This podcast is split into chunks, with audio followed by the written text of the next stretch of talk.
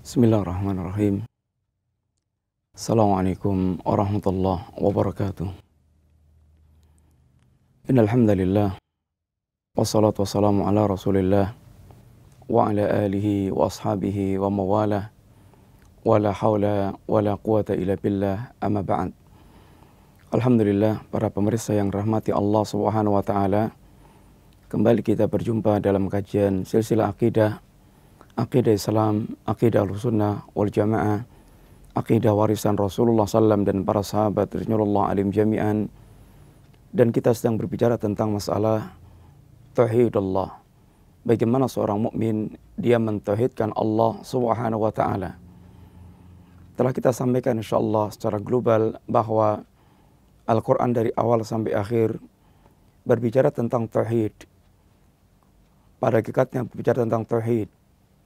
Seandainya Al-Quran yang tiga puluh juz diringkas, maka diwakili dengan Ummul Kitab, yaitu surat Al-Fatihah. Surat yang dikatakan Ummul Kitab karena merupakan induknya kitab, yang semua uraian panjang lebar dalam kitab Allah, ibaratnya induknya, kembalinya, bermuaranya kepada surat Al-Fatihah. Surat Al-Fatihah dari awal surat, dari awal ayat sampai akhir ayat, sesungguhnya menjelaskan tentang hakikat Tauhid. Bagaimana tidak? Karena dalam surat ini berbicara tentang Allah subhanahu wa taala, berbicara tentang jalan Allah subhanahu wa taala, dan berbicara tentang orang-orang yang berjalan lurus di atas jalan Allah, atau orang yang mereka menyimpang dari jalan Allah subhanahu wa taala. Cobalah kita sedikit simak, para pemirsa kalian rahmati Allah. Allah katakan dari kalimat Alhamdulillahi Rabbil Alamin. Berbicara tentang Allah, segala puji bagi Allah Rabbul Alamin. Ar-Rahmanur Rahim. Berbicara tentang Allah Ar-Rahman Ar-Rahim. Maliki Yaumiddin. Berbicara tentang Allah subhanahu wa ta'ala. Allah Al-Malik, yang merajai dan menguasai hari kiamat kelak. Iyaka na'budu wa iyaka nasta'in. Berbicara tentang Tauhidul Uluhiyah. Tauhid bagaimana hamba menjadikan Allah satu-satunya zat yang disembah. Dan bagaimana hamba beristi'anah, meminta tolong kepada Allah subhanahu wa taala semata-mata, kepada Allah meminta tolong kepada Allah untuk mewujudkan seluruh ubudiyah yang dia lakukan. Ihdinas siratal mustaqim. As-sirat al-mustaqim, jalan jalan lurus yang diminta setiap mukmin adalah jalan Allah, jalan orang-orang yang mereka beribadah kepada Allah, mentauhidkan Allah. Siratal ladzina an'amta 'alaihim. Ini adalah orang-orang yang mereka berjalan di atas jalan Allah. Orang-orang yang Allah berikan kenikmatan kepada mereka dari kalangan para nabi, dari kalangan para siddiqin, wasyuhada, wassalihin. Ulaika alladzina an'ama Allahu 'alaihim. Mereka itulah orang-orang Allah berikan nikmat padanya. Ghairil maghdubi 'alaihim waladhdallin. Al-maghdub dan ad-dhallun adalah orang-orang yang mereka menyimpang dari as-sirat al-mustaqim. Dengan demikian, kalau diringkas bahwa surat ini berbicara dari awal sampai akhir, sesungguhnya bicara tentang Tauhid. Objeknya Tauhid adalah Allah subhanahu wa taala. Kemudian jalan Allah as-sirat al-mustaqim adalah hak-hak Allah yang harus ditunaikan oleh para hamba untuk selalu berjalan di atas sirat al-mustaqim. Dan berbicara tentang orang-orang yang mereka lurus berjalan di atas sirat al-mustaqim. Itulah orang Allah berikan kenikmatan kepada mereka. Mereka ahli tauhid. Dan orang-orang yang mereka menyimpang dari jalan as-sirat al-mustaqim, itulah al-maghdub, orang-orang Yahudi, ad-dhalin, orang-orang Nasrani. Dengan demikian secara sekilas bahwa surah ini bicara dari awal sampai akhir ini tentang At-Tauhid. Kalau kemarin kita telah berbicara bahwa Tauhid dalam pandangan ulama Ahlus Sunnah wal Jamaah, ulama yang mereka mewarisi manhaj Rasulullah shallallahu alaihi wasallam dan para sahabat Nabi radhiyallahu anhum jami'an, maka di sana ada ulama, ada tauhid rububiyah, ada tauhid uluhiyah, ada tauhid al-asma wa sifat. Sesungguhnya ketiga tauhid ini pun ada di dalam suratul Fatihah. Alhamdulillahi rabbil alamin, tauhid rububiyah. Ar-Rahmanir Rahim, tauhid al-asma wa sifat. Maliki yaumiddin, tauhid rububiyah. Iyyaka na'bud, tauhidul uluhiyah. Wa iyyaka nasta'in, di sana tergabungan antara uluhiyah dan rububiyah. Allah yang dipersembahkan segala bentuk pertolongan, meminta tolong hanya kepada Allah, dan Allah yang akan memberikan kecukupan kepada hamba yang meminta tolong kepada Allah Subhanahu wa taala. Dengan demikian, tiga tauhid ini, rububiyah, uluhiyah, al-asma wa sifat, semuanya ada di dalam suratul Fatihah. Para pemirsa yang dirahmati Allah Subhanahu wa taala, kita telah sampaikan kemarin tentang tauhid rububiyah. Ini tauhid yang berkaitan dengan af'alallah, ini tauhid yang berkaitan dengan perbuatan-perbuatan Allah. Bagaimana seorang hamba dia mengesahkan Allah dalam perbuatan-perbuatan Allah. Allah yang menciptakan, Allah yang menguasai alam jagat raya, Allah yang mengatur alam semesta dan berkembang berikutnya, Allah yang menghidupkan, mematikan, Allah yang memberikan rezeki dan seterusnya. Ini adalah pembicaraan tentang tauhid rububiyah. Dan sungguhnya tauhid ini tidak ada seorang pun yang mengingkari, termasuk iblis, termasuk Fir'aun. Seandainya mereka nampak mengingkari, hanya hanya kelihatan zahir mengingkari, akan tapi hati nurani mereka, jiwa mereka yang paling dalam menetapkan tauhid tersebut, sebagaimana telah kita sampaikan, wajahadu biha wastaqanatha anfusuhum zulman wa uluwa. Mereka nampak mengingkari tentang dakwah yang hak, dakwahnya Musa yang mengajak kepada Allah Subhanahu wa taala, akan tapi ini semata-mata zahirnya mereka. Adapun hati nurani mereka, jiwa mereka, sesungguhnya mereka menetapkan tentang tauhidullah tersebut, dan dibuktikan di antaranya pada akhir kematian Firaun, ketika Allah tenggelamkan Firaun di lautan. Apa kata Firaun? Amantu annahu la ilaha illa alladhi amanat bi banu Israil wa ana minal muslimin. Aku beriman sungguhnya tidak ada sembahan yang hak, sembahan yang sebenarnya kecuali apa yang disembah oleh Bani Israel, yang diimani oleh Bani Israel. Dan aku termasuk orang-orang Islam. Ini merupakan bukti bagaimana Fir'aun mengakui Allah subhanahu wa taala. Para penulis yang rahmati Allah subhanahu wa taala, maka dengan demikian kita telah memahami sekilas tentang tauhid rububiyah. Dan kita sekarang masuk kepada tauhidul uluhiyah. Apa dan bagaimana tauhidul uluhiyah? Allah Subhanahu wa taala dalam sebuah ayat mengatakan, "Wa ma yu'minu aktsaruhum billahi illa wa hum musyrikun." Tidaklah kebanyakan mereka beriman kepada Allah Subhanahu wa taala kecuali mereka dalam keadaan menyekutukan Allah Subhanahu wa taala.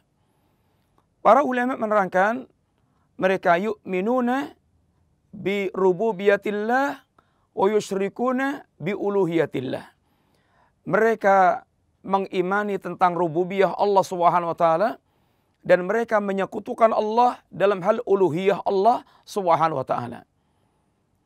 Sebagaimana telah kita sampaikan bahwa terhadap rububiyah Allah, pengakuan Allah sang pencipta, pengakuan Allah yang memberikan rezeki, pengakuan Allah yang memiliki segala-galanya, ini perkara yang telah diakui oleh orang-orang kafir musyrik Quraisy. Dalam hal ini yang paling jelas yang Allah sebutkan dalam ayat, sebagaimana Allah katakan, wala in sa'altahum man khalaqas samawati wal arda la yaquluna Allah. Seandainya Anda tanya kepada mereka siapa yang menciptakan langit dan bumi, mereka pasti akan mengatakan Allah. Mereka akan memberikan jawaban yang menciptakan itu semuanya adalah Allah Subhanahu wa taala. Wala in sa'altahum man khalaqahum la yaquluna Allah. Seandainya mereka, Anda tanya siapa yang menciptakan mereka semuanya itu, mereka pasti akan menjawab Allah Subhanahu wa taala. Sebagaimana pula Allah katakan, "Qul limanil ardu wa man fiha in kuntum ta'lamun." Katakanlah siapakah yang memiliki bumi dan yang ada di dalamnya. Seandainya kalian mengetahui, saya quluna lillah, qul afala tadzakarun.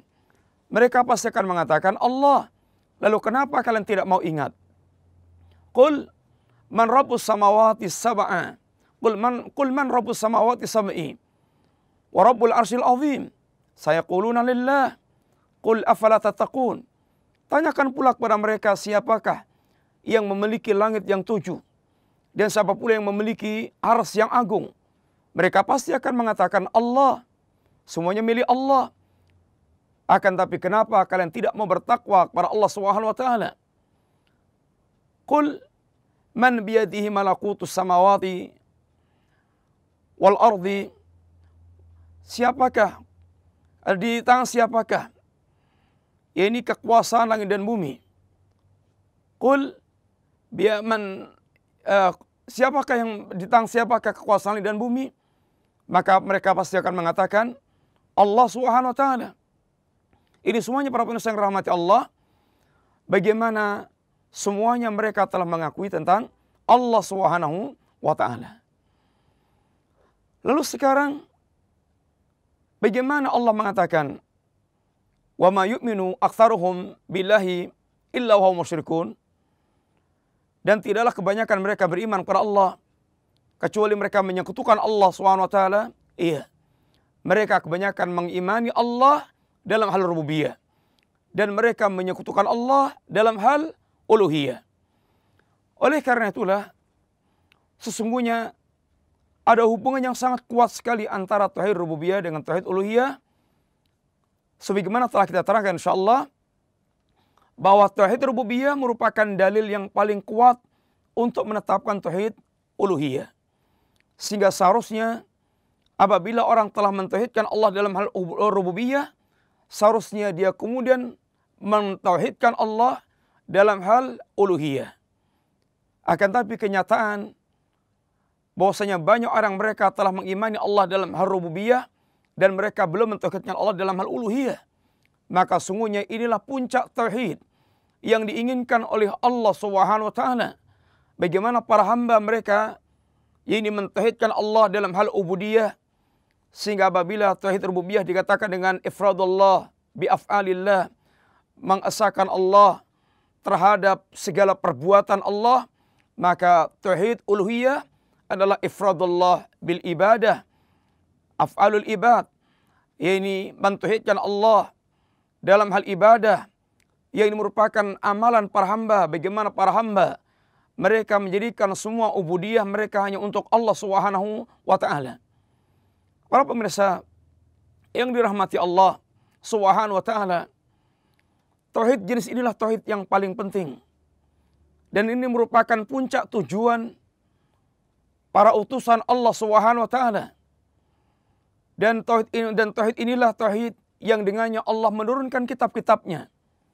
Bukankah kita telah mendengar jadi firman Allah Subhanahu wa taala yang Allah memberikan maklumat, wa ma khalaqtul jinna wal insa illa liya'budun. Tidaklah aku ciptakan jin dan manusia kecuali agar mereka beribadah kepadaku.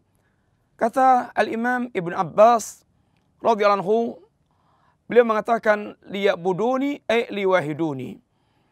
Agar mereka beribadah kepadaku, maksudnya ini agar mereka mentauhidkan aku.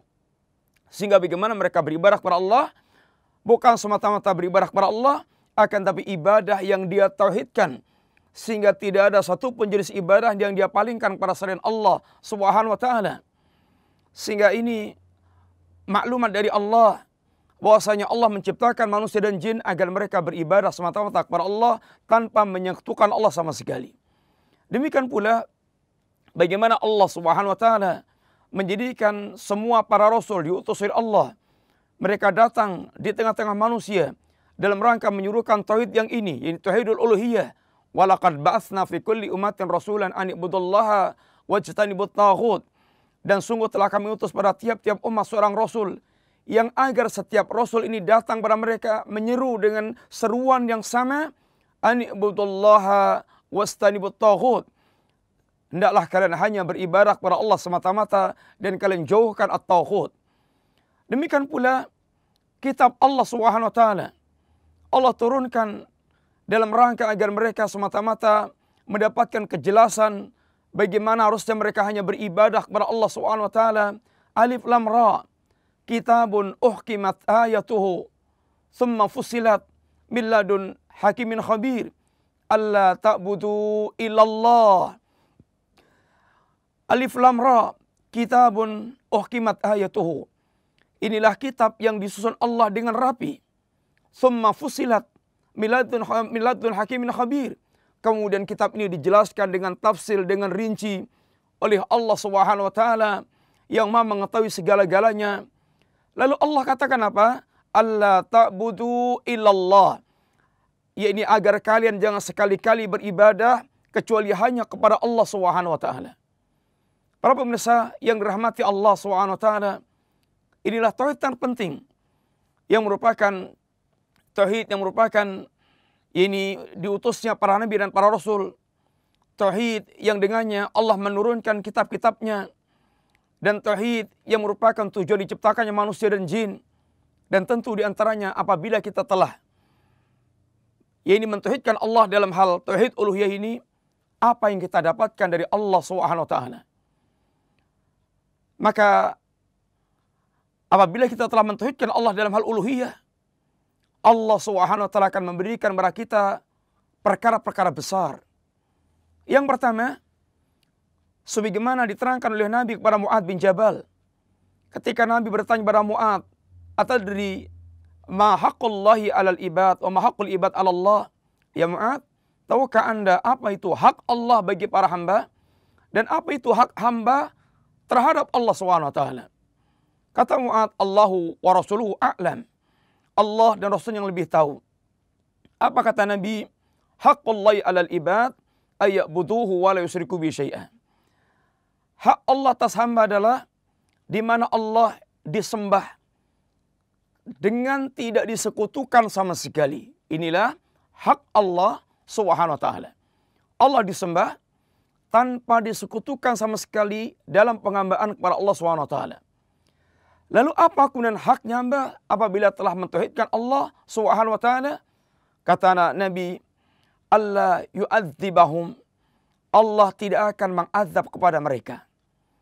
Sehingga pertama yang kita dapatkan apabila kita menjadi ahli tauhid, maka azab akan diangkat oleh Allah dari kita fid dunya wal akhirah, di dunia maupun di akhirat.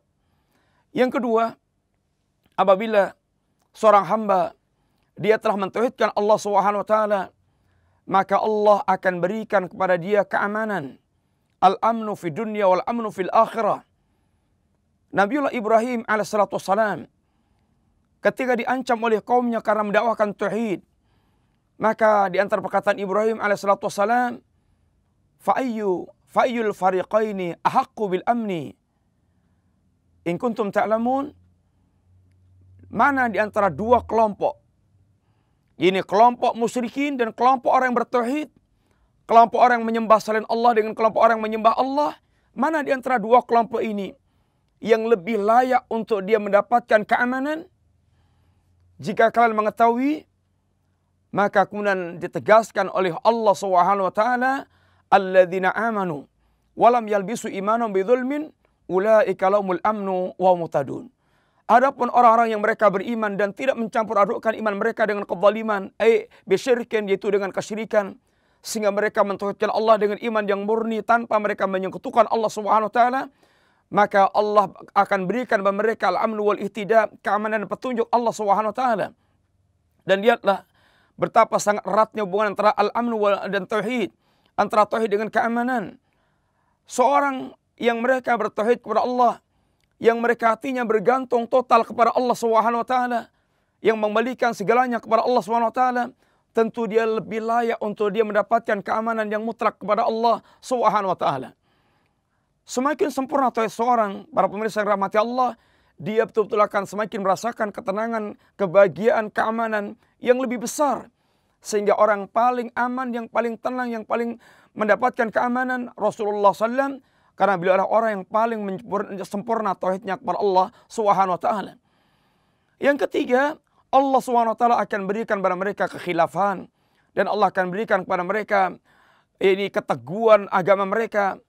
Wa antallahu alladhina amanu minkum wa amilu salihat la yastakhlifannahum fil ardi kama istakhlafal ladzina min qablihim wa la yumakkinanahum dinahum alladzi irtadha lahum wa la yubaddilanahum bi ba'd min ba'di khawfihim amna ya'budunani la yusyrikuna bi syai'a. Allah berjanji kepada orang mukmin di antara kalian dan yang beramal saleh, Allah akan berikan kekhilafahan sebagaimana Allah telah berikan kekhilafahan kepada orang sebelum mereka. Ini yang pertama. Allah akan teguhkan agama mereka yang Allah ridha dengan agama tersebut. Ini yang kedua. Allah akan gantikan rasa takut dengan keamanan. Ini yang ketiga. Apa yang harus kita wujudkan para pemirsa yang rahmati Allah? Ya'budunani la yusyrikuna bi syai'a. Harusnya kita hanya semata-mata beribadah kepada Allah tanpa menyekutukan Allah sama sekali.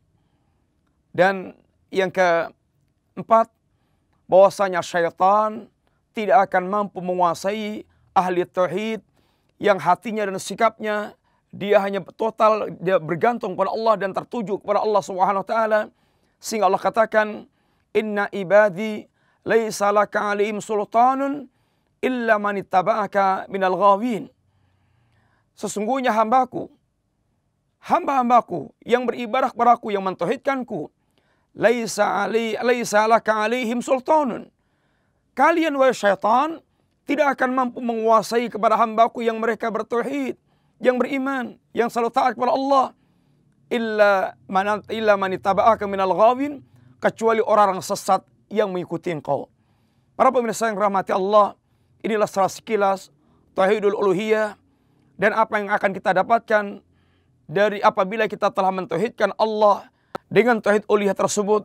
Mudah-mudahan Allah Subhanahu wa taala menjadikan kita di antara ahlu tauhid dan istiqamah di atas tauhid, dan kita kembali dalam keadaan husnul khatimah sebagai ahlu tauhid. Wassallallahu ala nabiyyina Muhammadin wa ala alihi wa sahbihi wasallam. Assalamualaikum warahmatullahi wabarakatuh.